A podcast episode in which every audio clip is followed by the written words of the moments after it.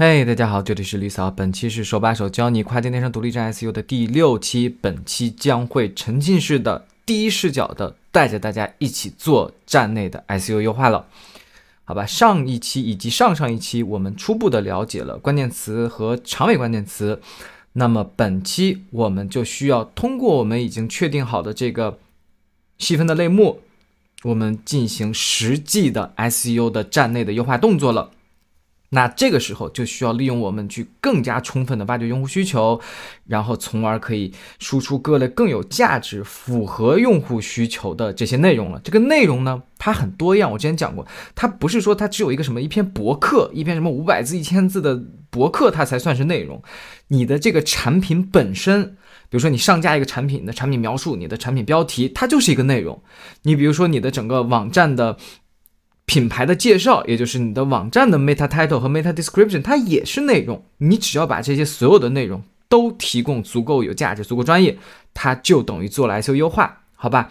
那么这里我再强调一下，我一直和大家说的就是 SEO 从执行动作上而言，就是你包括你一会儿看完我这期以及后面的几期，你都会这怎么还是这些动作呀？我都在哪都看过了，这。S U 它难就是难在了认知和思路，你不要觉得我看这些动作简单，然后你反手又说，哎呀，我还是不会 S U，因为我做的这些简单动作我还是没效，那只是单纯的因为你没有对 S U 起到一个正确的认知，好吧？然后你再加上看上了某些博主们，他们天天渲染这个 S U 流量多香，然后开始这个渲染这个焦虑，你就会更加的觉得，哎呦，这个东西肯定是我没做对，我肯定是不会，没这回事儿，好吧？好，我们进入第一个话题，就是什么是充分的挖掘用户需求，什么是真正的用户思维？好吧，我们直接上事例。那么事例一还是我上一期讲到的那个跨境电商面单打印机。我不知道有没有有心的小伙伴发现一个小 bug，就是你为什么说这个十乘十打印机前面要加一个跨境电商十乘十打印机，对不对？比如说这个时候有可能有一个。比较懂这个面单打印机的这个制造商，我们比如说这个小 A 同学，他就会觉得，哎，你这个不对啊，你这个十乘十打印机其实有很多适用场景的，你不能只写面跨境电商的，因为你这样一定会损失其他客户的。我觉得他说的没毛病吧，对不对？你从市场角度考虑，以及从人家小 A，人家就是个专业的制造商，他就知道十乘十其实还可以运用于 B，还可以运用于什么呃亚马逊，还可以运用于什么某东，还可以运用某多多。我我只举例啊，我不懂，我不知道。这个时候。就是很多新人爱犯的大的毛病，就是他没有从用户需求角度出发，他只是单方面从自己我自己了解的这个产品，我自己了解这个行业，我就要把我这个知道这个行业东西，我就光给你弄上去。其实那个是无效的。好，我们进一步讲，什么从用户角度而言，真正产生这个购买实时打印机用户这个需求的用户，他的需求到底是什么呢？对吧？我们举四个。用户的心路历程，比如说，我需要一个面单十乘十打印机，因为我需要有一个多种场合的打印的这个需求。好，那么第二就是因为我需要做快电商独立站，第三，因为我需要做亚马逊，第四，因为我需要做某东，因为我合作的快递商，我这问下来是呃什么合作的是顺丰。我们去判断一下，上面这四个需求里面，唯独第一个它不是真实的用户需求。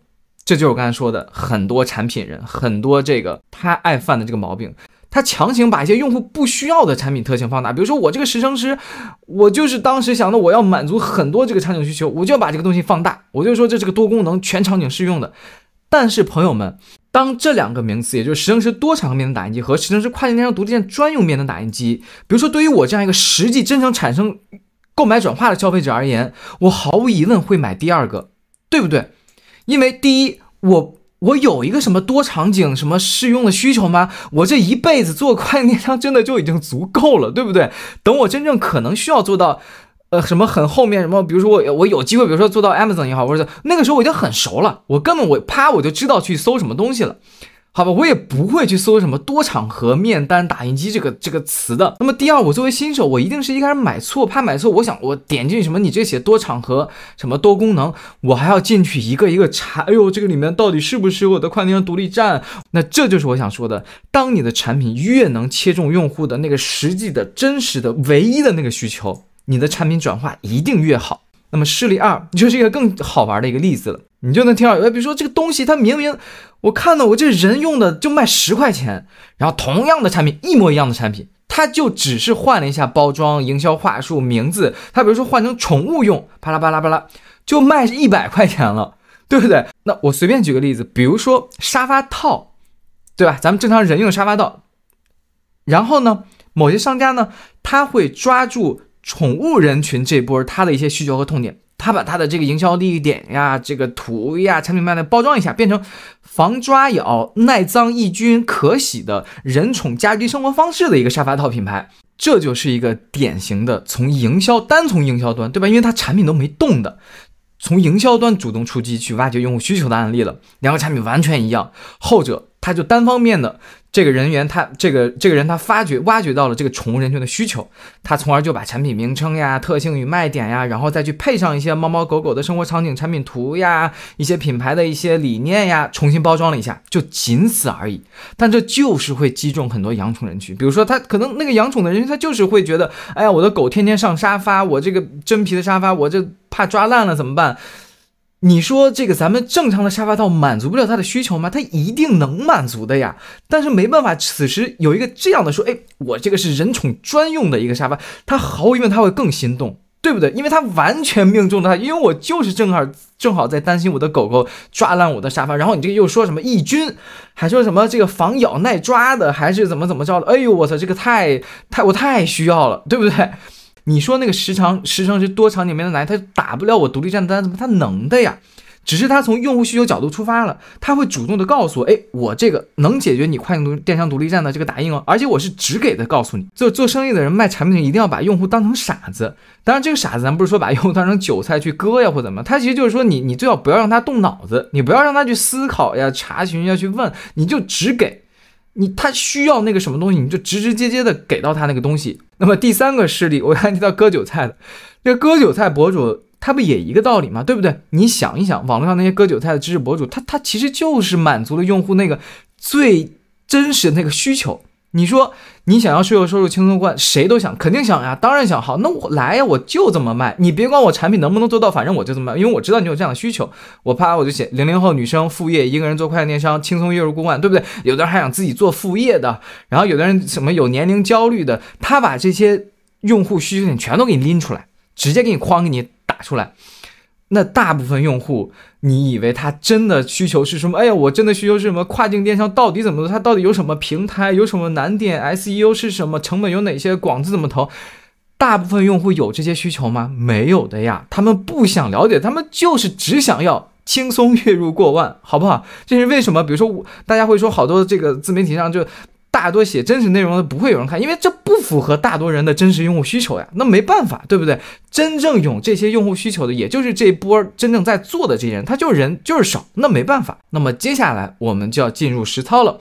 我们通过挖掘用户需求来去，我就手把手的带你去做站内的，也就是 on page 的 SEO 优化。好，那么我们第一个要做的就是优化我们的品牌定位。我举两个例子，第一个例子。我定位自己是驴嫂牌三 C 店，专业打印机、手机充电线、平板支架、鼠标一流品牌。好，第二个品牌定位是驴嫂牌跨境电商服务店，十三年专注跨境电商硬件设施解决方案，出售跨境电商专用面能打印机、智能发货扫描枪。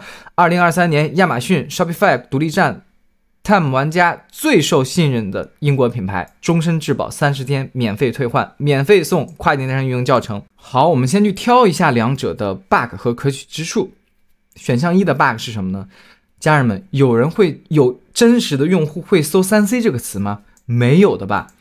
你作为一个独立站卖家，你是当时自己选择三 C 联盟那无所谓，但是你为什么把这个词写出来呢？用户根本不会搜三 C 这个词，这个这个东西的呀？难道用户要买手手机充电线、打印机还是什么鼠标？他会搜三 C 鼠标吗？不会的呀，家人。所以这是一个无效的关键词。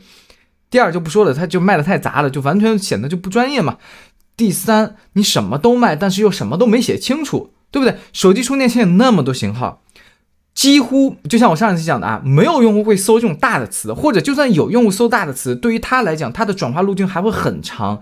大部分大部分，你好歹得写成什么苹果专用充电线，你甚至写苹果八充电线、苹果十三 Pro Max 专用充电线、Type C 充电线，这才是对的吧？然后第四，你没有做定位啊，你的品牌到底是什么特色？你的产品特什么特色？服务是什么特色？你光写自己什么一流品牌？什么专业打印机这种形容词它有用吗？它没用呀，它就是纯自嗨呀。谁都会写自己专业，你怎么个专业？你怎么个一流？你反而不写了，对不对？好，我们说这个二的可取之处，第一就是它的品类很垂直，专做的就是打印机、扫描枪。第二，它详实的突出了自己的品牌呀、产品呀、服务的特色。比如说，品牌它是一个十三年的专业解决制造商，对吧？啊，什么深受信任。然后有产品上，他说它是智能的，然后包括它的服务上，什么终身质保的呀、免费退换的呀、送这个运营教程的等等等等。第三，它突出了这个精准的使用场景和客户群体，比如说它就是服务这个亚马逊呀、Shopify 呀、独立站啊、Tem 呀这些跨境电商的场景和这些卖家人群。所以大家依据这个思路去优化你的品牌的定位。表现在你的 Shopify 独立站里面，就是在你的 Online Store 里的偏好设置这里。第二点，我们一定要去详实的优化好你的产品标题、产品描述，包括这个产品页里的这个 Meta Title 和 Meta Description，都要按我这两天讲的这个思路，一点一点从用户需求、用户搜索意向出发。那么第三个优化的小技巧就是，把你每一个图片的文件名和 Alt Text 去改成相应的。这个长尾关键词，这些词有可能才是用户搜索的，从而有可能你的这张图才有可能被用户搜索到看到。第四，去写一篇符合用户搜索意向并且具有价值的博客，好吧？比如说，你必须得真正的了解到这个面单打印机到底是谁在需求，比如说是独立站的需求，那你就要可能要写跨境电商独立站新人必看，然后独立站面单打印机如何选择。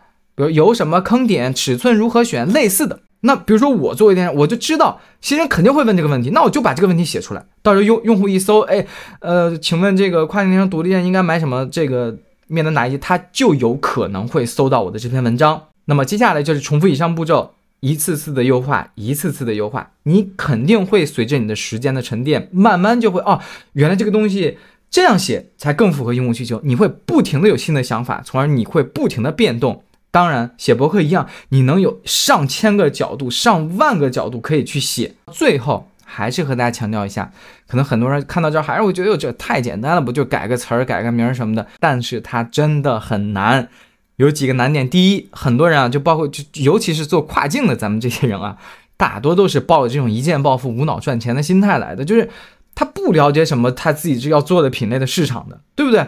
他也不了解他的消费者，但是我们反向一想，这是不是给了你们这些如果你足够了解你的市场的人，反而是给你机会了嘛？因为这些人他就是叮铃咣啷冲进来，然后就觉得自己能赚，叮铃咣啷就可能就干得一塌糊涂。而你，但凡你稍微了解一下你的市场，你都会把这些新人给打趴下的，对不对？这些新人他大多就只是一六八八的搬运工了，好吧？他从心态起点，这个学习态度，直接就会注定了他的失败。就是过来送钱的，那我们就是要碾压这些友商，对不对？第二，我们也得稍微理理智一点，就是你就算可能认真做产品了，或者认真去钻研了，这不好意思，其实还是有可能会死掉，因为它的确会很难，这用户需求它没那么简单的去识别到的。那么第三，它也需要你一定的营销包装的这个市场营销能力的。比如说这些产品文案呀，什么品牌定位的文案，你看着我上面这叮铃咣啷给你写一通，有可能你自己写的时候你写不出来，没办法，这个就得练。当然，如果就是我们单从表象而言，其实我们也就真的只是做了这些动作而已，对吧？就是从执行上，我一直和大家强调，SEO 它就是这么简单，它从执行上，你看它就是这么简单，改改词儿，写写文案没了，它就是需要你从认知上去改变的。你说。减肥它难吗？它从道理上难吗？这就不能，它永远是那个热量的问题嘛。但不一样的，无论你看吃割韭菜那些人也好，还是这些用户，就是咱们需求者要天天研究来问来问去，花各种冤枉钱。但是你问问那些真正减下来的人，人家不就说我操，这东西难吗？不不难呀，不就是热量摄入控制住，然后你把热量支出，也就是去多多动，不就是这个问题吗？SU 也一样。不用天天问来问去，觉得自己哎呦攻略不对，研究的方向不对，没有那么难。它就是你时间沉淀，加上你以上的专业有价值的内容持续输出，好吗？那么本期内容就到此结束，希望大家关注吕嫂，专注贝哥，拜拜。